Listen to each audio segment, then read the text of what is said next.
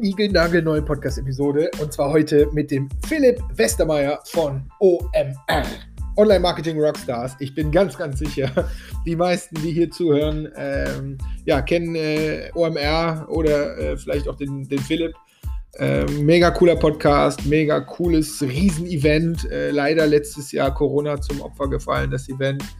Und ähm, ja, die Jungs und Mädels da aus Hamburg sind um, untriebig ohne Ende. Philipp hat mir gerade erzählt äh, im Podcast, dass, er, dass die jetzt gerade das Hamburger Impfzentrum betreiben. Also die nutzen ihre Ressourcen auf jeden Fall auf allen Ebenen und sind echte Rockstars by itself. Und ähm, ja, wir haben einen Podcast äh, basierend auf der Philipp war bei uns in der Ask Me Anything About Growth vor Weihnachten als Speaker zu Gast und da gab es einfach noch so viele offene Fragen, dass er sein Versprechen einlöst und den Rest hier im Podcast einfach raushaut. Wir reden über die Geschichte von OMR, weil die wenigsten wissen eigentlich, wie dieses OMR-Ding irgendwann mal gestartet ist.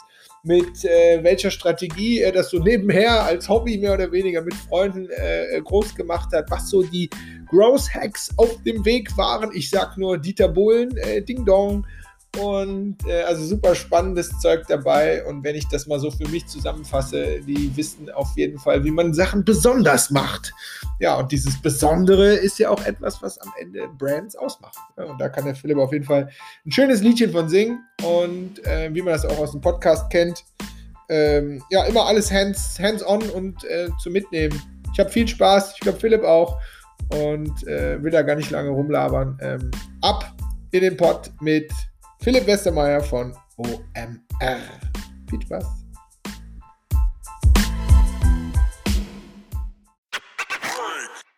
Ja, mega cool, dein, dass du dein Versprechen einlöst. äh, ich weiß nicht, ob du dich noch erinnerst aus unserer äh, Ask Me Anything About Growth Session vor Weihnachten, gefühlt für uns alle, glaube ich, äh, 19 Monate äh, her. Es sind aber, glaube ich, nur drei Monate. Und da gab es ja noch User-Fragen und wir hatten nur ein halbes Stündchen mit dir und die, da sind noch ein paar offen geblieben. Ich habe jetzt für unseren Podcast heute mir so meine eigenen Fragen mit den User-Fragen so ein bisschen gemischt und die würden wir einfach rausballern. Und mhm. ehrlich gesagt, lieber Philipp, ähm, ich glaube, die meisten unserer Hörer, äh, glaube ich, kennen dich und den OMR-Podcast und so. Deswegen äh, musst du dich, glaube ich, nicht vorstellen. Ich würde gerne mit einer User-Frage anfangen und ich bin sicher, die hast du noch nie, noch nie, noch nie gehört. Sag mal, wie ist denn das mit dem OMR-Ding eigentlich losgegangen? Das ist ja, losge ja, das ist losgegangen als Hobby, ähm, weil ich ja irgendwann in der Branche angefangen habe zu arbeiten und immer gefragt wurde, Mensch, du kennst dich ja aus mit, mit Suchmaschinenmarketing oder mit, mit Display-Advertising und ähm, kannst du mir nicht mal mit meinem Online-Marketing helfen? Und da habe ich das ein paar Mal gemacht, aber irgendwann konnte ich nicht mehr allen einzeln helfen und dann habe ich gesagt, weißt du was, ich mache dann demnächst mal eine, so eine Sammel-Session äh, für alle, die mich gefragt haben in den letzten Wochen und Monaten und mache ein Seminar. Also drei mhm. Tage, können alle kommen, dann erkläre ich mal mit ein, zwei Freunden gemeinsam, äh, wie geht Online-Marketing. Und das war dann so ein Drei-Tage-Seminar, hat mega Bock gemacht, viele Bekannte, viele Freunde dabei und dann kamen dann schon die Fragen, Mensch, äh, sieht man sich nochmal wieder nach dem Seminar, gibt es noch einen Aufbaukurs und hatten wir alles nicht. Und dann habe ich mir als Aufbaukurs, als ähm, als ja, Fortsetzung sozusagen, als Upselling könnte man auch sagen, äh, damals einen, einen, einen, Kongress oder ein Eintagesfestival äh, ausgedacht, wo dann all die Seminarteilnehmer nochmal wieder zusammenkommen konnten. Und das war 2011 dann zum ersten Mal. Und weil das halt viele auch Freunde und Bekannte waren, so die, ne, die da zusammenkamen, habe ich da gedacht, weißt du was, komm, wir machen das hier auch cool und da kommen noch Musiker und gibt es abends noch eine Party und so. Und das fanden natürlich dann auch viele cool, so Gott sei Dank. Und dann habe ich so gemerkt, Mensch, die haben jetzt ein Seminar gesehen, die haben jetzt ein, ein, ein einmal im Jahr ein, Tages, ein Tagesevent gesehen.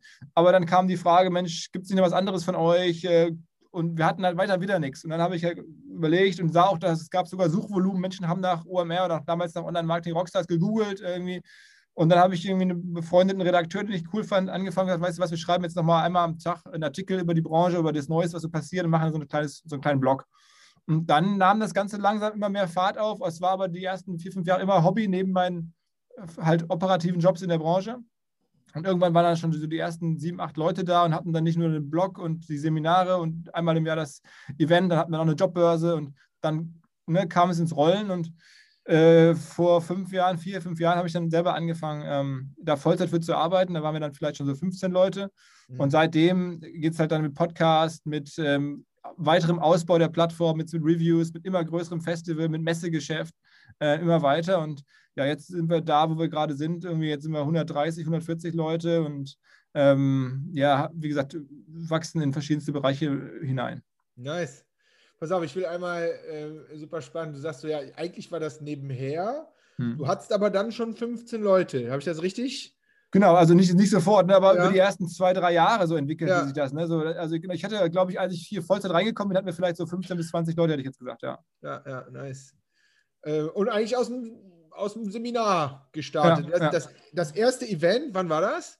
Ähm, also das erste Seminar war, glaube ich, 2009 ja. und die erste, die erste Eintages-Eventveranstaltung oder so, so Festivalveranstaltung, Kongressveranstaltung, Konferenz war 2011. Ja. Ja, also vor ungefähr zehn Jahren. Man muss aber auch sagen, ne, weil das klingt jetzt so einfach, wir hatten unfassbares Glück, dass wir damals halt Themen getroffen haben, die sich in den letzten zehn Jahren wahnsinnig beschleunigt haben. Ich weiß noch, als wir angefangen hatten, da war das halt so, da wollten Leute was, wissen, was bei Google passiert, da gab es Facebook in der Form noch gar nicht. Und dann waren das alles so, auch so Startups, das waren halt so Randthemen. Und jetzt, ne, wir wissen alle, wie es heute gekommen ist, die wertvollsten, größten Firmen der Welt. Jeder muss sich mit Google und Facebook mhm. beschäftigen, auch die Politik und die Gesellschaft und die Kunst und die Kultur. Damals war das wirklich ein Thema für Marketing-Leute, für so ein paar äh, progressive ja. Business-Leute. Und diese riesige Welle, dass das jetzt sozusagen vom, vom Rand, von einem kleinen Ding immer größer wurde, dafür konnten wir natürlich nichts. Das war halt unser Glück, dass wir so eine Welle erwischt haben, die so groß wurde. Also das kann man wahrscheinlich jetzt nicht in jeder Branche duplizieren, mhm. weil die Branche, in der wir angefangen haben, ist halt so groß geworden. Deswegen ist das, glaube ich, immer mit einzupreisen. Ähm, ich, ich, bin stolz, was wir geschafft haben, aber wir hatten auch wahnsinnig viel Glück. Mhm. Mhm. Aber am Ende habt ihr das durchgezogen. Ich glaube, es haben, äh, ich, ich, nehme immer gerne das Beispiel, dass ich sage, ja, äh, angefangen, Blog zu schreiben, haben, glaube ich, in unserer Bubble, ja. glaube ich, fast jeder. ja. Und den zweiten oder dritten Blogpost auch noch gemacht und dann leider immer noch nicht Millionär gewesen und dann wieder aufgehört. Ne? Also, ja, also das, das, war bei uns schon, schon ähm, einfach gutes Timing, auch viele gute Leute und ähm, ja, ehrlicherweise auch die Gnade von mir, dass ich das als Hobby machen konnte. Weil, weißt ja. du, wenn du sowas anfängst und musst davon leben, die ersten zwei, drei Jahre, da, du verdienst ja auch kein Geld. Und das dauert mhm. dann halt, mhm. macht man mal ein Seminar. Das ist ja kein, mhm. kein Vollzeitjob. Ähm, bleibt ein bisschen was hängen. Wenn du dann die erste Konferenz machst, so dass allen gefällt und holst dann noch Leute rein, das ist Musiker, machst eine Party, bleibt auch wenig hängen. Aber es ist halt ein Hobby, ist halt ein geile, geiles Ding, so nebenher mit Freunden, die, die da irgendwie zusammenzubringen. Aber wenn man das von Anfang an gezwungen ist, als, als Business zu betrachten, dann sieht man halt die nackte Wahrheit, denkt sich, okay, das lohnt sich eigentlich gar nicht. Aber wenn man halt den, Luxus hat, das nebenher machen zu können für drei, vier Jahre, dann stört es ja auch keinen, wenn da jetzt ja. nicht viel übrig bleibt, weil da muss auch keiner Vollzeit von leben. Oder halt nur Leute, die, man ganz genau weiß, okay, die fangen da an und dann sind die halt Teil des, des Hobbys quasi. Aber jetzt ähm, ist es halt natürlich mittlerweile auch anders geworden und jetzt, äh, aber hatten wir diese, diese lange Anlaufphase ohne Druck und ohne Businessplan, ohne Gesellschafter, die jetzt irgendwie sagt, Mensch, wir haben jetzt hier investiert, wie, wie, wie läuft es denn und so. Das war ganz gut, ja. Aber du würdest schon sagen, weil ich finde so, auch das, du hast eben gesagt, es hört sich so einfach an, aber jetzt mal von einem, ja, hast gute Expertise gehabt, klar, hast du irgendwann ein Seminar gemacht, kannst ein zweites Seminar machen, aber ich finde so dieser Switch zu sagen, okay, ich, wir machen jetzt mal so ein erstes Event. Und wenn, mhm. wenn ich richtig höre, wie das gesagt hast, das erste Event war ja jetzt auch nicht irgendwie, wir machen ja irgendein Event, sondern du hast schon von Anfang an Wert drauf gelegt, dass es ein cooles Event ist. Absolut. Und war aus dem einfachen Grund, weil es wirklich überwiegend Bekannte und Freunde waren, die okay. da hinkommen sollten. Es ist halt so ein bisschen, ich will nicht sagen mein Geburtstag oder meine Hochzeit, aber es war halt damals wirklich so, die Leute, die mich gefragt haben, zum Seminar zu kommen, das waren ja alles Leute, die ich irgendwie kannte. Und dann haben sie vielleicht mal jemanden mitgebracht oder jemanden empfohlen. Das heißt, der, der, diese Blase, die zu den ersten Seminaren kam, die, das war meistens so First-Level-Contacts von mir oder, oder mhm. vielleicht. Second-Level-Contacts. Ja. Ähm, das heißt, wenn du die zusammenholst, dann, dann kannst du ja schlecht derjenige sein, der jetzt sagt, okay, hier ist ein Kännchen Kaffee und um 17 Uhr ist Schluss und ciao und danke für die Kohle.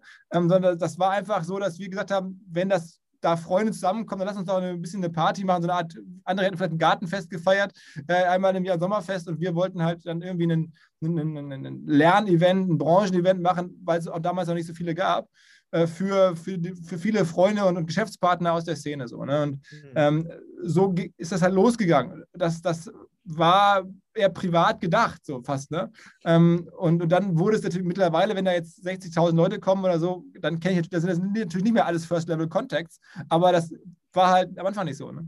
Ja, du, du, ich finde es geil, ne? weil ich glaube, das, das, ist nativ für dich aber ich glaube, wie viele Leute machen denn auch ein Event und auch eine Konferenz hm. und sind damit ja wegen mir sogar erfolgreich in ihrer Bubble, aber es ist halt ein ganz normales Event. Es ist eben hm. nicht ein Event, wo äh, was Festivalcharakter hat und was eben ja dann auch am Ende so ein, so ein, irgendwie so einen Sog kreiert hat. Oder es ist doch Also schon der Unterschied des Events. Ja, ich glaube, wie gesagt, ja. da kommt, das ist, das ist, glaube ich, die, die, die, die Liebhaberei, die wir ja, da reingesteckt genau. haben, ähm, dass ich auch selber sagte, wenn ich sowas schon mache ja, und da jetzt als Hobby mir das nebenher gebe, dann muss es halt auch ein Hobby sein, dann muss es halt geil, dann müssen da Leute kommen, die ich selber sehen will, dann müssen da ja. ähm, Bands spielen, die ich selber hören möchte ja. und jetzt nicht so gedacht, was denkt sich jetzt irgendwie ein Konferenzmanager, äh, der von der Branche keine Ahnung hat, was könnten den Leuten da irgendwelchen anonymen Menschen gefallen, sondern ich war mhm. halt selber oder ich bin halt bis heute ja mein, mein erster Zuschauer, äh, der sich freut, okay, da kommt jetzt da, keine Ahnung, Jan Delay auf die Bühne und Gary mhm. Vaynerchuk äh, auch und habe ich selber Bock drauf. So, ne? Und ja. ähm, das, das hat man, glaube ich, dann gemerkt. Und, aber es war mir nicht klar, das war jetzt keine Strategie, sondern es war einfach so, da habe ich Bock drauf. Ich habe damals auch null geahnt, dass es so kommen wird. Ich dachte ganz lange, wir machen diese separaten Firmen, die ich da hatte, Vollzeit weiter. Und das sind meine Hauptbetätigungen. Äh, ähm, und irgendwann ist mir klar geworden, als wir auch die andere Firma verkauft hatten, dann Zalando, und dann war klar, wir scheiden da irgendwann aus, habe ich mich gefragt, okay, gründen wir noch mal was Neues? Und mhm. dann ist mir mal klar geworden, ich könnte eigentlich ja auch Vollzeit zu UMR wechseln und das versuchen noch ein bisschen weiter auszubauen. Zumindest mal für eine Weile. Und mhm. bis dahin gab es also nicht diesen Plan, äh, jetzt ein richtiges Business draus zu machen. Mhm, mhm. Du hast eben gesagt, ja, ein bisschen Glück und du hast gesagt, äh, ja, gute Leute. Mhm.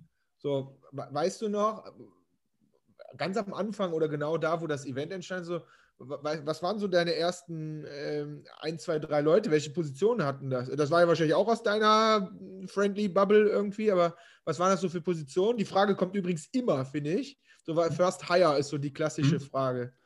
Ja, also es war ein, äh, wenn man so will, Vermarkter und Produktionsleiter, so, weil ich schon ja. irgendwann gemerkt habe, ich das ganze Vorbereiten äh, der ganzen ja, Umsetzung eines solchen Events, das ist auch sehr logistisch, sehr, sehr organisatorisch.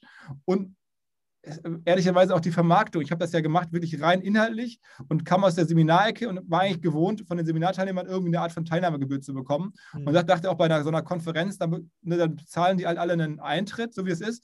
Und das ist das. Und irgendwann rief mich jemand an und sagte, weißt du was, kann ich nicht da auch bei dir einen Roll-up aufstellen? Ich gebe dir 250 Euro. Und ich so, mhm. ja, okay, also von mir aus, mach das. Ähm, aber mir war dann irgendwann klar, äh, weißt du was, eigentlich, wenn da jetzt alle aus der Branche zusammenkommen, dann war dann mehr Interesse da als nur bei einem Roll-Up und 250 Euro, mhm. dann müsste auch ein bisschen mehr gehen. Und der erste Kollege hat dann die Aufgabe gehabt, das mehr oder weniger zu, äh, zu umzusetzen und halt auch vielleicht ein paar solchen Werbepartnern, die es dann damals anfänglich gab, zu sprechen. Einfach nur, weil ich das nicht konnte, weil ich keine Zeit hatte, neben dem normalen Job.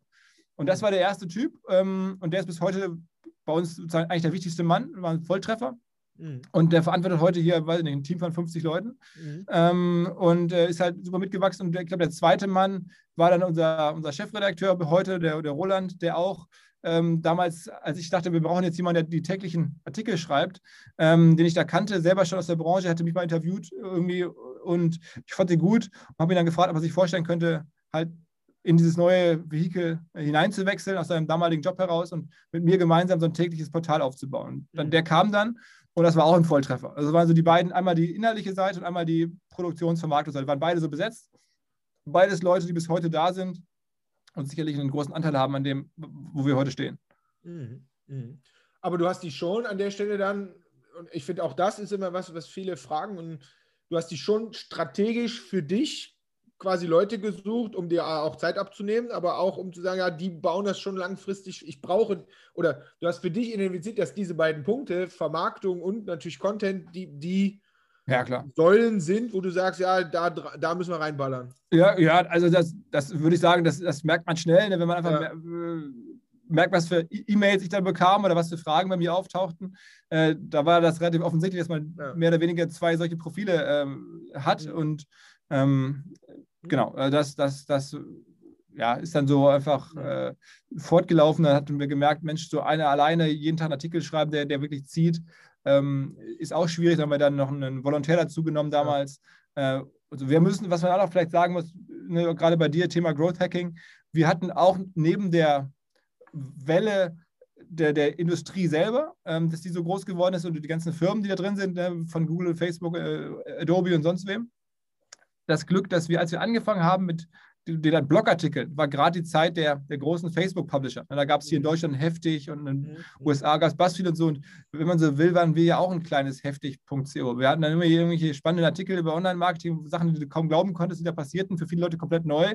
Haben die dann auch massiv über Facebook gepusht ähm, und sind damals in dieser ganzen Facebook-Welle halt auch glaube ich, sehr, sehr vielen Leuten sehr günstig äh, zugespült worden, ähm, weil das damals halt so ging. Heutzutage ist ja Facebook-Traffic nicht mehr so da, was schon gar nicht gratis.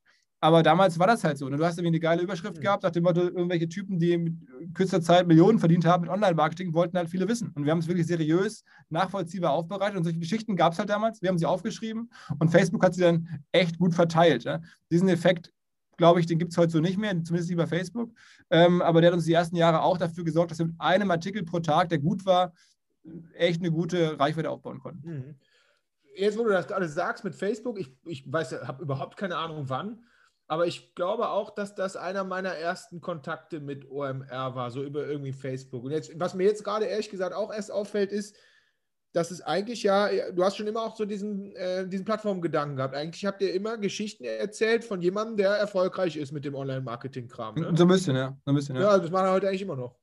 Ja, also ja, im Kern machen wir es immer noch Kern, und erklären, ja, wie wir das Leute machen. Also wir versuchen ja. immer, das war schon in den Seminaren so ehrlicherweise, dass wir versucht haben, sehr operativ zu erklären, mhm. was machen Leute, warum machen die das, wie läuft das. Also jetzt nicht so strategisch große Makrothemen, sondern sehr, sehr klar zu erklären, guck mal, der macht das so, da kann man ja am meisten von lernen. Wenn man im Seminar sitzt, da willst du ja wirklich anfassbar, sehr operativ erklärt bekommen, wie mache ich das selber so. Ne? Ja. Ähm, und das war damals immer so mein Ansatz, den Leuten das zu erklären. Anders konnte ich es auch gar nicht. Klar. Und dann bei den Events auch und in dem Blog oder Portal damals dann halt auch. Also es war immer so derselbe, dieselbe DNA. Ähm, und das ist ein Stück weit sicherlich bis heute so, ja. Ja, ich finde aber das Entscheidende, und das, das sieht man ja auch bei, du, du kannst halt sagen so, ja, ich habe hier fünf, ich habe hier fünf Tipps. Das ist, glaube ich, das, was alle kapiert haben. Aber zu sagen so, ich stelle dir mal den Philipp vor und der, und der Philipp hat für dich zehn Tipps, wie er dies und das gemacht hat. Das ist was, ist eine, A, ist eine komplett andere Story.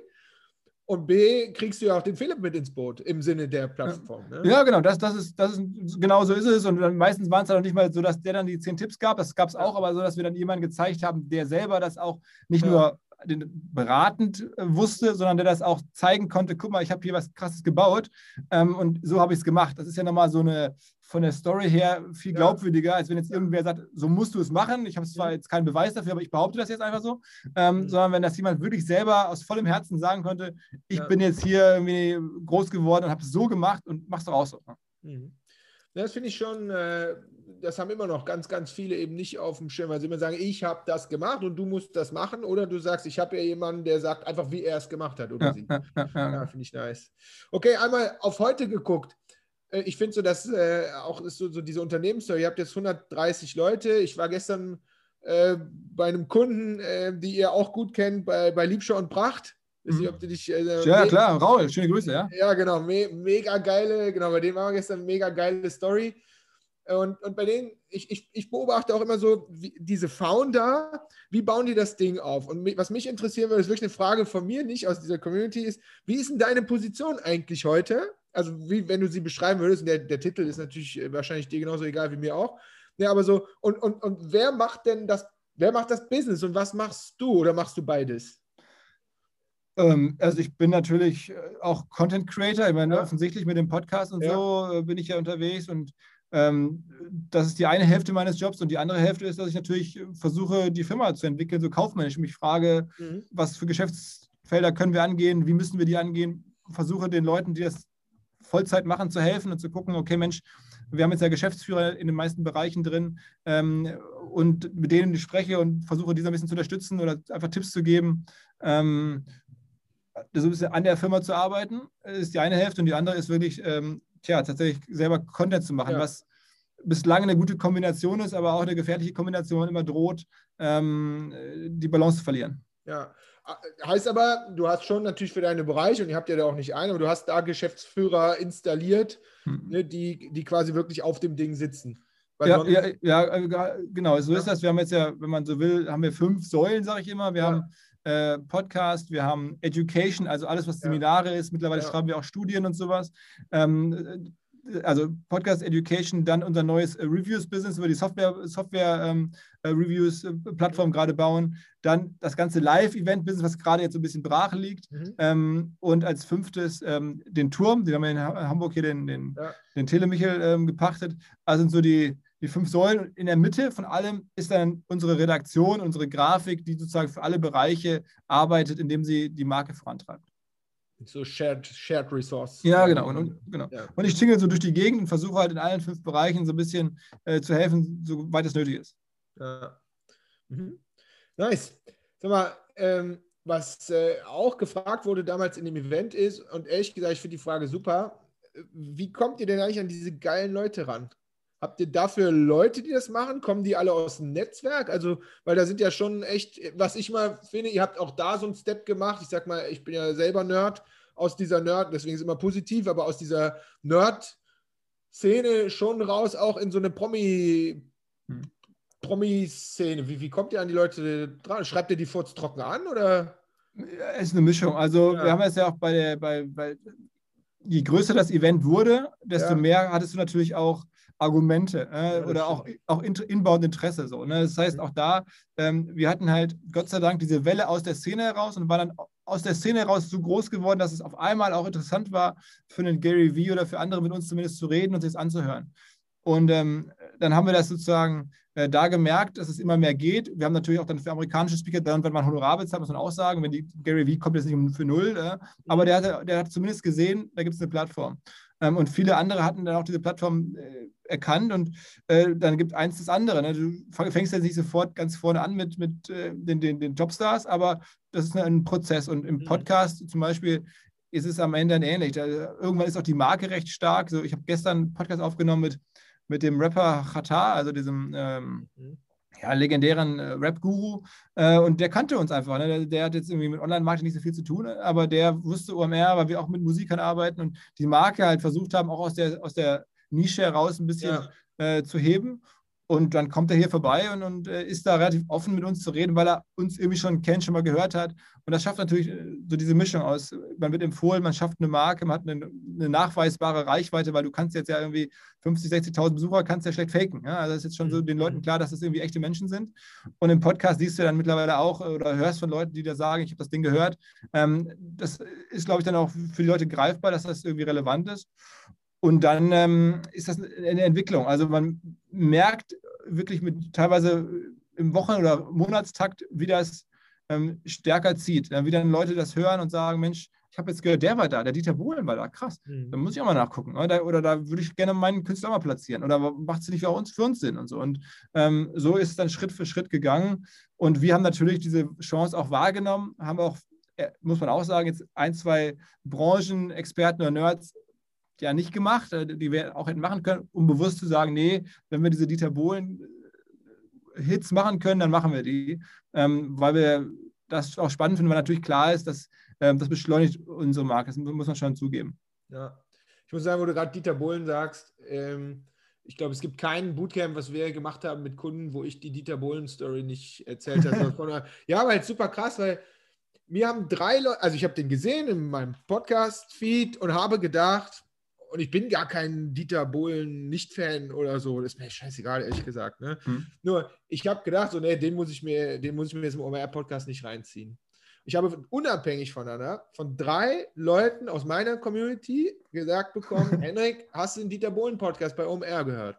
Und beim dritten, habe ich bin ja ein sturer Kölscher Jung, ne? beim dritten habe ich dann gesagt, okay, shit, muss ich mir anhören. Dann habe ich mir den angehört und für mich er, also das meine ich tot ernst, für mich war der Podcast ein Gamechanger und zwar nur, wann war das, vor zwei Jahren? Ja, so ungefähr, ja, würde ich auch sagen. Und zwar nur an der Story, wo er gesagt hat, ja hier, Karina hat mir dann gesagt, Dieter, warum bist du nicht bei Instagram, bla bla, wo er diese Story erzählt, wie er bei Instagram anfängt. An Tag 1 dann morgens, äh, weil er 40.000 Follower hat, findet Dieter natürlich geil, ne? so, das ist sein Profil und dann aber abends irgendwie Tagesschau guckt und sagt, so hier, ich brauche auch so ein Format. Und dann kommt Dieters Tagesschau.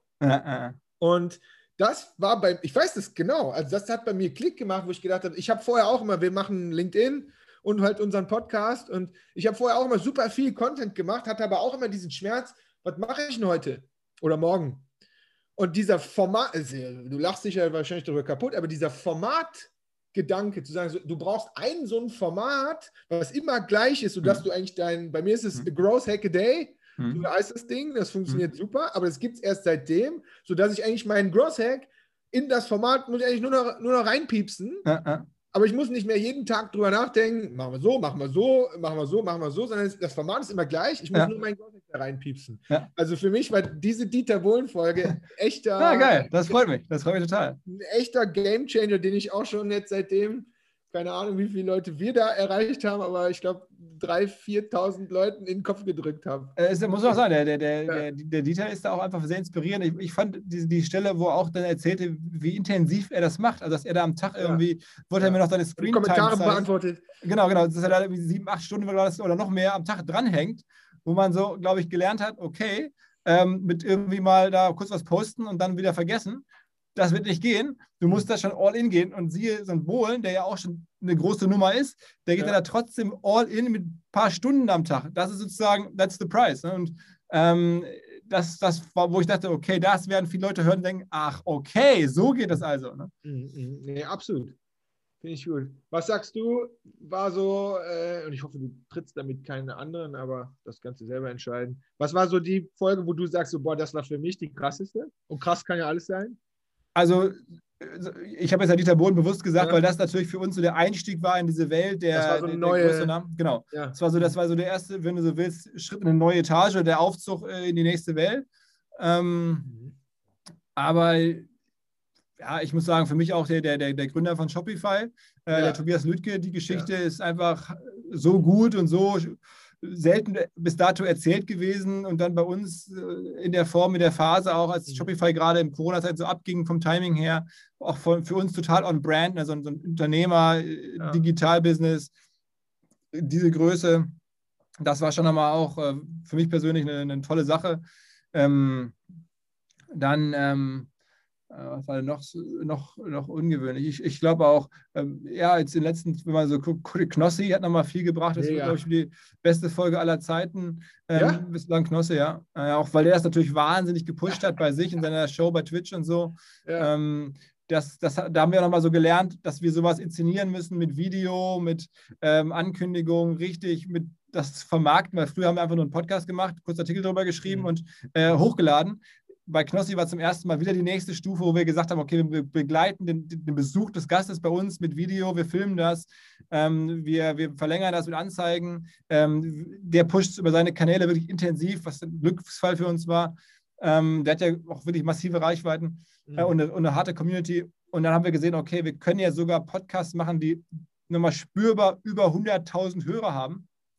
Ähm, das war vorher einfach nicht der Fall und ähm, mhm. da, so, insofern würde ich sagen, wenn man jetzt reinguckt auf die Evolution, dann waren das vielleicht so die Schritte. Ne? Ähm, mhm. Aber es gibt auch für mich sehr, sehr viele kleinere geile Geschichten. Ne? Also, ob es nur die Ladies sind von Motella Mio, die ihre, ihr, Geschirrkeramik machen, wo ich gesagt habe, okay, das ist eine Geschichte, die muss man erzählen, die habe ich noch nirgendwo gelesen. Es ist mhm. eine mega erfolgreiche Geschichte.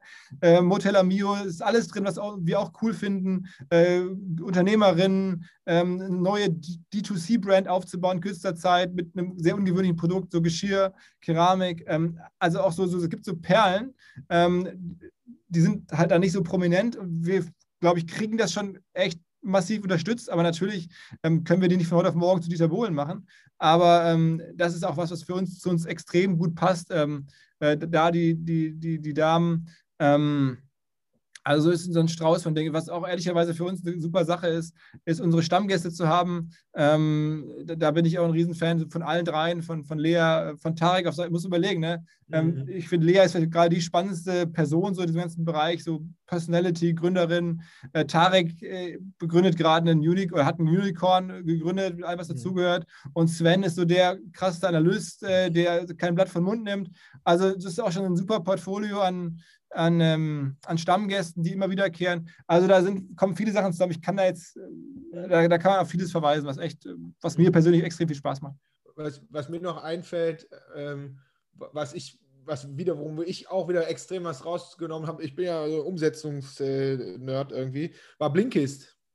Ja, ja, ja. Also auch das, also das ist auch typisch äh, eine Geschichte, die, die, die wir haben wollen, die zu uns gehört. Äh, Digital Company, auch da ja Wachstumsgeschichte, wie, was wir ja gerade besprochen haben. Wie machen die das? Wie, mhm. wie bauen die das? Mhm. Mit dem Gründer darüber zu sprechen. Ähm, und da, ja, genau, das ist also auch so typisch OMR-DNA, passt auch perfekt. Ist schon jetzt auch eine Weile her. Das ist, glaube ich, auch schon jetzt so bestimmt zwei, drei Jahre her. Ne? Ich weiß noch, bei mir ist mal, ich höre das meistens sonntags irgendwie beim Laufen. Ich laufe relativ lang und mhm. äh, muss ich ja, sonst äh, hört es in der Mitte auf. und ähm, das war, bei mir gibt es dann so, so Folgen, das sind natürlich auch andere Podcasts. Ich würde niemals beim Laufen anhalten, das geht nicht. Ne? Und äh, wenn ich schon mir Stöpsel in die Ohren stecke, was dann nur, wenn da so gute Nuggets dabei sind, dann muss ich mir die aufschreiben, weil sonst habe ich die, wenn ich zu Hause wieder vergessen. Und bei Blinkist weiß ich noch ganz genau, dieser Punkt, wo er gesagt hat, ähm, ja, wenn wir nur so, ich weiß nicht mehr, wie er das formuliert hat, wenn wir nur diese Einzelfolgen verkaufen würden, dann stehen, und die hatten, die hatte das sehr valide getestet, ja, das ist ja Growth Hacking pur, dann gibt es jedes Mal wieder eine Kaufentscheidung. Und das ist etwas, das habe ich bei uns selber, das habe ich ganz oft bei Kunden, das ist immer so, verkaufen wir das jetzt hier so, so ein Yearly Subscription-Ding oder verkaufen wir einzelne Episoden so einzeln? Und da gibt es ja auch keinen mhm. richtig falsch, aber ich fand das so nachvollziehbar, wie er gesagt hat, ja, wenn du das so machst, stehen die immer wieder vor einer Kaufentscheidung. So, das war so ein Ding, das ja, freut mich, freut mich. Ja, ja cool. Ding, das ja. habe ich auch für mich äh, mitgenommen. Ja, super. Ich glaube, da können wir ewig, ewig weiter drin rumwühlen. Ich würde einmal gerne auf deine äh, Review-Plattform äh, mhm. zu sprechen kommen. Und zwar, weil ich habe ja da meine zehn Jahre äh, Trusted Shops Review-Hintergrund und habe da, glaube ich, schon alle Review-Schmerzen, die es auch bei dem Thema gibt. Weil, mhm. ich, also ich persönlich fand es immer mega geil bei dem Review-Thema. Jeder braucht es. Also sowohl die Konsumenten brauchen es, als auch die Anbieter brauchen es, weil es einfach enorm, äh, enorm Trust bringt. Aber die, die es halt machen müssen, da gibt es schon so dreckige Challenges. Es gibt das Thema Fakes, es gibt das Thema Masse, es gibt das Thema nicht relevante Reviews. Ähm, es gibt auch da äh, einen rechtlichen Kontext, gerade im deutschsprachigen Raum, leider. Äh, unter dem habe ich auch immer äh, Leid getragen. Sag mal, wie, wie, wie schlagt ihr euch damit? Was ist denn so hinsichtlich Reviews? Abgesehen davon, dass das Ding bauen müsst, also wo ist denn wirklich bei dem nackigen Thema Reviews, wo siehst du da so die härteste, die härteste Herausforderung? Also ich glaube, ähm, das ist äh, in der Tat die Review-Generierung im, im, im, sauberen Rahmen, ähm, was genau mit all den po Problemen, die du gerade genannt hast, das ist eine. Und das zweite ist so ein bisschen Henne und Ei, die, ähm, den Traffic auf die Plattform ähm, mhm. äh, zu, zu, lenken, dass da relevant Leute äh, auch wissen, dass diese Reviews überhaupt da sind. Ne? So eine gewisse Bekanntmachung dieses Angebots. Ähm, wobei, das kriegt man schon noch hin, im Zweifel mit viel Geld, ähm, aber das, das, da kann man schon drauf schießen und den Leuten irgendwie mit aller Macht zu sagen, hey, bevor ihr Software kauft, geht doch vorbei, es kostet euch nichts, guckt doch einfach mal nach, welche Software gut gefunden wird von anderen, die, die das kennen. Ähm, also insofern, das, dieses, die Review-Genese ähm, ist schon der Schlüssel. Und da, ähm, deswegen war ich da auch am Anfang äh, entschlossen, das zu machen, relativ schnell weil wir halt eine Community mitbringen und eine Marke mitbringen. Das heißt, du musst jetzt nicht alles bei Null anfangen. Du musst jetzt nicht hingehen und sagen, ich habe jetzt hier eine komplett neue Business-Idee, ohne Marke, ohne Community und ich brauche von irgendwelchen Leuten, die uns, die komplett aus dem Nichts kommen, mhm. äh, eine Einschätzung zu einer Software. Das ist ganz schwer. Aber wenn wir sagen, du kennst uns doch, du warst bei uns auf der Messe, du weißt, was wir machen, du kennst die aktuelle Situation, hast du nicht Bock, kurz ein Review abzugeben? Damit war schon mal mit der Story und mit der auch der, der, die Kundenbeziehung, die wir schon hatten, Tausende von, von Kundenbeziehungen, war schon mal ein Grundrauschen an Reviews zu generieren, haben wir festgestellt im letzten Jahr, mhm. ähm, sodass wir dann auf einem Sockel aufsetzen konnten, wo wir schon mal vorzeigen konnten, guck mal, wir haben schon mal hier 2.000, 3.000 Reviews bekommen und hatten das vorzuzeigen und hatten dann natürlich schon mal so eine, so eine, Grundrauschen, mit dem man dann jetzt aber weiter optimieren muss. Ich glaube ganz stark auch an, an, an natürlich Incentivierung über Content, ähm, über, über Auszeichnungen, also Mensch, die Top-Review-Geber, die besten Reviews, Reviews der Woche und so, ähm, um das halt immer weiter zu pushen auch Leuten zu zeigen, hey, geile Reviews ist halt eine Leistung, ist, auch, ist, auch, ist, ist eine Ehre. So, ne? Mhm. Ähm, und ähm, das ist, das ist äh, nie vorbei. Da müssen wir ständig neue Sachen machen. Äh, natürlich gibt es auch das Thema Incentivierung. Äh, wie kann man das sauber lösen? Ähm, was ist da erlaubt, was nicht? Äh, vergleichsweise einfacher ist es, ähm, äh, Fakes rauszufinden. Ne? Wir erwarten ja schon eine gewisse Verifiz also Verifizierung der Nutzer. Also es kann ja nicht jeder was reinschmieren. Man muss da schon gucken, dass da Leute nicht ihre eigene Firma äh, bewerten und so. Das, das finde ich auf dem Niveau, wo wir sind, jetzt mit, weiß ich nicht, 5, 6, 7.000 Reviews, da ist das noch gut handelbar. Ähm, dass man da jetzt nicht verarscht wird oder dass da irgendwie Leute einfach nur abkassieren oder irgendwie eigene Firmen hochpushen äh, oder andere schlecht machen. Ähm, aber das sind Themen, die, die, die, die sind ein bisschen einfacher zu lösen, aber die, die kommen auch immer mehr auf uns zu. Das ist schon so. Mhm.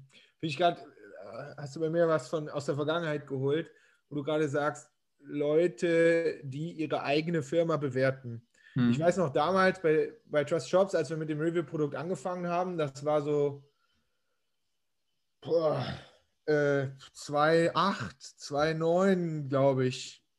2,9, glaube ich. Und da war natürlich, weil die Shopbetreiber ja unsere Kunden waren, war unser zum Thema Fake, unser Fokus war am Anfang komplett auf den Case gemünzt. Ein äh, Verbraucher bewertet den Shopbetreiber zu Unrecht schlecht. Mhm. So, da, das war unser Case hinsichtlich so Fraud. Mhm.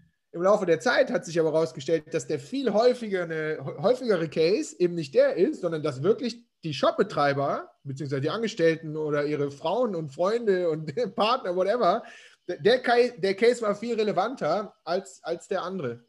Also ich meine, das ist natürlich bei euch auch nochmal ja. in einem B2C-Bereich zum Teil zumindest so. Ja. Wir haben einen kleinen Vorteil, dass wir ja sehr stark im B2B-Bereich arbeiten. Also alle, die bei uns äh, interagieren, die tun das ähm, als Mitarbeiter einer Firma häufig und bewerten halt Business-Software. Das ist halt irgendwie bei, den, bei, bei Trusted Shops nach meinem Verständnis ja auch so, dass häufig da Endkonsumenten einfach einen ein, ein, ein Shop erlebt haben als Endkonsument.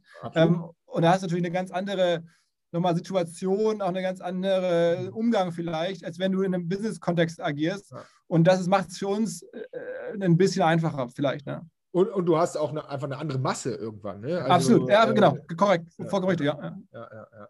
ja, mega nice, die, die guten, guten alten Reviews. Wo geht's denn da hin? Mit dem, wo willst du hin mit dem Ding? Äh, ja, also da kann man ja auch offen sagen, gucken wir natürlich auch ein bisschen durch die Welt und sehen, da gibt es in den USA große Spieler. Ähm, das, G2? G2 ist ein großer, genau, ja, genau, Capterra, äh, Trust Radius, da ist, da ist einiges da ähm, und wir wollen da schon wachsen. Also ich würde schon vermuten, dass wir da ähm, jetzt rein mitarbeiterseitig in den nächsten Monaten so 40, 50 Leute werden. Ähm, und das entsprechend das Geschäft, das dann hoffentlich auch tragen kann und auch die Reichweite da ist. Wir werden wahrscheinlich sogar ganz OMR ein bisschen in die Richtung verschieben. Also man wird wahrscheinlich demnächst auf unserer omr.com Startseite ähm, weniger das Magazinartige sehen, wie es jetzt ist, sondern mehr auch noch ein Stück weit äh, Suchschlitz sehen, ähm, Softwareangebote ähm, sehen. Das wird sich ein bisschen verändern. Sozusagen, die Firma wird da einfach weiterentwickelt. Ne? Also auch, auch, auch ähm, Instagram oder Facebook sehen ja, sehen ja heute nicht mehr aus wie am Anfang. Und mhm. so wollen wir halt auch im Kleinen sagen, hey, es war jetzt eine geile Zeit, wo wir wirklich komplett aussahen wie Magazin. Wir müssen jetzt aber den nächsten Schritt gehen. Und der ist halt auch eine Integration von, von Reviews mhm. in unser Kernprodukt auf unsere Startseite und so. Und das sind so die nächsten Schritte. Ja, nice. Cool. Wenn du über Zukunft redest, äh, ja, machen wir Zukunft. Wo, ähm, ihr habt doch das Event und so. Ganz ehrlich, wie, wie, wie sieht denn das aus? Also, ich, ich frage immer so diese englische Frage: How does the world look like after this? Wenn es ein After this gibt, was, was sagst du? Also, ich glaube ähm, schon, dass es da eine, eine Rückkehr zur gefühlten Normalität ein Stück weit wieder geben muss und wird. Und das, das, das siehst du ja auch in den Märkten, wo Corona schon ein bisschen weiter ist, mhm. ähm, dass es irgendwie äh, jetzt nicht live tot ist. Viele Leute wollen das ja auch und ähm, das spüren wir auch das Bedürfnis im Markt. Ich glaube, viele Kunden würden sich sehr wünschen, dass wir jetzt einfach sagen, jetzt gibt es wieder OMR-Festival und hätten da, haben da Bock drauf auf den verschiedensten Ebenen. Doppelte ähm, Zuschauerzahl, ihr braucht, wenn das so ist, die Leute rennen. Ja, ich glaube auch, dass das Interesse groß ist. Ja, aber wir werden wahrscheinlich nicht die Ersten sein können, die das Risiko eingehen. Ähm, wir müssen abwarten, dass wir, wir haben letztes Jahr sehr viel Geld verloren, weil es halt abgesagt werden musste und wir waren schon mitten in der Planung und ähm, das können wir uns einfach nicht so oft leisten. Deswegen, ich brauche eine gewisse Sicherheit, dass wir es wirklich durchführen können und erst dann können wir zur Planung ansetzen.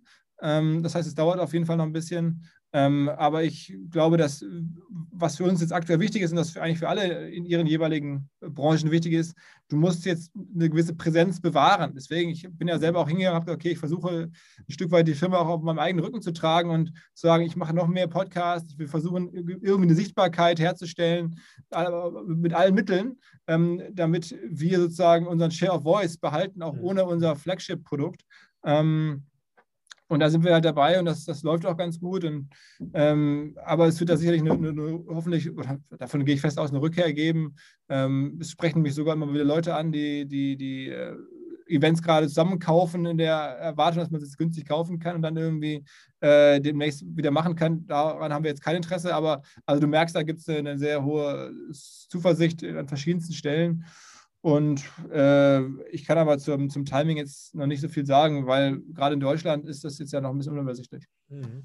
Und wenn, wenn man das, ich sag mal, wenn man vom, fernab vom, ich sag mal, Eventmarkt, was sind denn so, ich meine, Reviews-Plattform, die Idee hattet ihr wahrscheinlich vorher und habt das als Gelegenheit dann äh, ja. quasi genutzt. So, was sind denn für dich oder für OMR persönlich, was sind denn so die Punkte, wo du sagst, so, die hat Corona uns gebracht? Also, dass wir wirklich die Chance hatten, mit dermaßen viel Power jetzt so eine Reviews aufzusetzen, das hätten wir sonst niemals gehabt. Ja. Wir waren ja immer wirklich in diesem Jahresrhythmus und da ist ein Jahr schnell vorbei mit Nachbereiten, Vorbereiten, mhm. äh, kurz Pause machen. Äh, da baust du nicht mal eben so eine Plattform auf, die, die, jetzt in den USA, wo die Vorbilder mehrere hundert Millionen wert sind. Das machst du halt nicht mehr so mit dem Fingerschnips zwischen zwei Events. Ne? Das, ähm, und das Geld hätten wir auch nicht gehabt oder den, den Fokus. Ähm, deswegen äh, ist das jetzt für uns schon das zentrale Ding, dass wir sagen, wir nutzen diese Pause jetzt hier was aufzusetzen mit den Ressourcen aus Redaktion, mit den Ressourcen aus Sales, mit den Ressourcen aus Technik, Marketing. Alles ist gerade frei, alles kann da jetzt drauf gucken. Ähm, das ist ein großer Punkt. Das, das Podcast-Game sozusagen hat sich nochmal deutlich weiterentwickelt ähm, in den letzten Monaten. Auch das haben wir mit vollem Fokus gemacht. Wir haben ähm, im Education-Bereich Sachen gesehen, die wir vielleicht so auch nicht gesehen hätten. Zum Beispiel dass es ganz offensichtliche Use Cases gibt für digitale Events. Ich habe mal ein Beispiel. Mhm. Wir hatten letzte Woche zum ersten Mal ein Digital-Event, ähm, der hieß ähm, iOS versus Facebook Marketing. So, ne? Das ist halt so ganz für Facebook-Experten gerade ein großes Problem, dass irgendwie iOS die. Aber Nerd-Level. Genau, Nerd-Level, aber, ja. aber es ist wirklich ein Problem. Und das ist jetzt ja. irgendwie auch nichts, wo du jetzt irgendwie drei Monate wartest, dich zum Seminar anmeldest. Mhm. Es macht auch keinen Sinn, das jetzt irgendwie einen Tag lang zu diskutieren und dann in drei Monaten. Das ist ein typisches, typischer Case, ein Problem entsteht, für Experten mhm. vollkommen erkennbar, hier ist ein Marketingproblem neu da. Ich will das jetzt irgendwie wissen, was man da tun kann. Und ich, mir reicht es vollkommen aus, mal drei Stunden lang von Experten digital erklärt zu bekommen, ganz konkret, was passiert da. Und das haben meine Kollegen so identifiziert, haben das aufgesetzt und da haben wir, glaube ich, irgendwie innerhalb von ein paar Tagen 500, 600 Tickets verkauft äh, für ein digitales Meeting zu diesem Thema. Und das war auch ein Bereich, den hätten wir vorher so nicht gemacht. Da hätten wir wahrscheinlich das Thema so gar nicht gesehen, das Digitale so nicht gesehen. Wir hätten wahrscheinlich jetzt einfach in ein stehendes Facebook-Seminar integriert. Wäre auch okay gewesen, aber es wäre eigentlich nicht die, die beste Lösung. Und die beste Lösung ist jetzt zu sagen, okay, ganz abgekapselt, das Problem digital dargereicht, ad hoc, weil es gerade drängt, ähm, für einen großen Teilnehmerkreis. Mhm. Und ähm, also du merkst an verschiedensten Stellen, wie das so wie wir so versuchen, uns da diese neue Welt hineinzuhebeln, äh, mit allen Herausforderungen auch natürlich, ähm, Unsicherheiten, aber es ergeben sich halt auch dann wiederum Chancen, bis hin zu, dass wir jetzt hier diesen, diesen ähm, äh, Telemichel, den, den, den äh, TV-Turm in Hamburg gepachtet haben. Auch das ist sehr, sehr viel Planungsarbeit, sehr, sehr intensiv für meine Produktionskollegen, sich zu überlegen, wie kann man das wieder aufmachen als, als mhm. große, große Eventfläche mit ein paar hunderttausend Besuchern im Jahr, das machst du auch nicht mehr so eben. Und auch da war jetzt halt die Zeit da ähm, und die Kapazität da, sich so eine Sache gemeinsam mit den Partnern äh, zuzutrauen. Ja.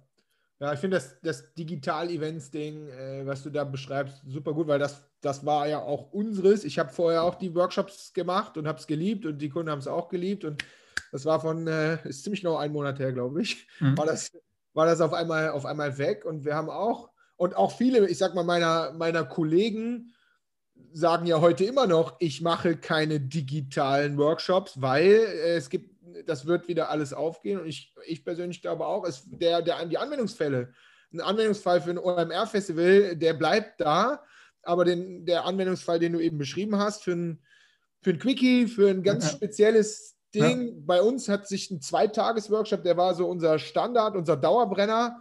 Äh, wir haben am zweiten Tag schon immer umgesetzt Das war so das, das, also mit den Kunden, das war immer so das Spezielle, wo man auch sagt, ja, umsetzen digital geht halt nicht. Wo ich sage, Moment, aus dem Zwei-Tages-Workshop ist mittlerweile ein Drei-Monats-Programm geworden, wo wir einen digitalen Kickoff splitten. Das geht, drei, genau wie du sagst, drei Stündchen, zwei Tage hintereinander, um einmal so die Strategie zu setzen. Und dann sehen wir die wöchentlich zur Umsetzung. Immer ein, zwei Stündchen. Äh, wöchentlich drei Monate lang. Das heißt, die kriegen die Sachen wirklich mit Experimenten, Ergebnissen hinten raus umgesetzt, was wir in zwei Tagen niemals geschafft hätten. Mhm. Und digital würde ich ja nicht, äh, ohne digital würde ich ja nicht jede Woche dahin fahren. Mhm. Also wollen die nicht und will ich auch nicht. Also für uns ist das, äh, für uns ist das auch ein, ein, Segen, aber es gibt natürlich den Bedarf für, für äh, Offline-Events. Ja, ich glaube, ab einer gewissen Größe auch. Ne? Ich, ja. Die, die, ja. ähm, die, die, die äh, erste erste Reihe an, an, an Events, die wird dann, glaube ich, schon auch nicht vergessen ähm, und, und bleibt präsent, wenn man das gut macht. Und da würde ich jetzt schon sagen, dass wir da mit dazugehören. Und deswegen denke ich, das ist so wie früher bei Gruner und Ja, ich war ja beim Zeitschriftenverlag, wenn da eine Krise kam, dann haben vor allen Dingen immer die äh, Nummer 5, 6, 7 äh, Zeitschriftentitel in einer Kategorie gelitten. Aber so eine Brigitte, die Nummer 1 im Frauenbereich, und eine Gala, die Nummer 1 im People-Bereich, denen ist es immer vergleichsweise leicht gefallen, äh, sich, sich einigermaßen zu halten, während dann nicht mehr so viel vielleicht gegangen ist, wenn du da jetzt. Aber deswegen, ich würde schon sagen, wir sind da jetzt gerade im Live-Bereich äh, in unserer Szene der Top 3 mit und, und oder whatever, ähm, vorsichtig formuliert und dann wird das auch ähm, in einer Krise oder nach einer Krise wieder funktionieren. Davon bin ich relativ überzeugt. Ja, mega. Philipp, ich danke dir. Sehr gerne, sehr ab gerne. In, ab, in, ab, ins, äh, ab ins Impfzentrum. Ich finde es ja. ich, ich ehrlich gesagt cool, weil ich merke, man merkt eurer Brand auch immer so ein, ich habe gar kein richtiges Wort dafür, so ein, äh, so ein Gutu-Touch. Ja, weißt du, was ich meine? Das war blöd ja. ausgedrückt, aber ich glaube, du weißt, was ich meine. So, dass, äh, das finde ich, merkt man bei euch und das, das bewundere ich auch, weil die meisten sind halt immer so, und das muss man ja auch irgendwo sagen, so Business, Business, Business, Business, aber man merkt ehrlich gesagt von Beginn an so, ihr, ihr, ihr wollt, dass es gut ist für die Leute und extra gut ist. Ja. Egal in welchem Fall. Das ist cool. Ja, das, das ist wirklich so. Also das ist, und ich, wir haben ja gerade besprochen, wo das herkommt. Das ist kein, ja. kein Zufall, sondern es ist auch noch nicht mehr Absicht gewesen, sondern es ist einfach, weil ich die Leute kannte, weil ich mich gar nicht getraut hätte, jetzt irgendwelche Freundschaften oder äh, Geschäftsfreundschaften aufs Spiel zu setzen, aber weil wir wollten, weil wir die, die, Leute am Anfang kannten und diese DNA ist bis heute da und, und ähm, glaube, äh, das passt durch Zufall besser, als ich das jemals gedacht hätte. Ja, mega nice. Lieber Philipp, ich danke Mein dir. Lieber. Ich Alles hoffe, Liebe. persönlich am OMR ja. Festival, whatever wo. Bald, bald. Ich hoffe auch. Die Sonne in Köln scheint wie immer mir schon hier auf dem Kopf oben drauf. ja. ja, pass auf dich auf und äh, wie gesagt, der Tag wird kommen. So wird es sein. Ich danke dir vielmals im Namen auch der ganzen Leute, die hier zuhören und hab, hat mega Bock gemacht und ich wünsche dir ein schönes Wochenende. Hau rein. Alles klar. Tschüss. Ciao, ciao. ciao.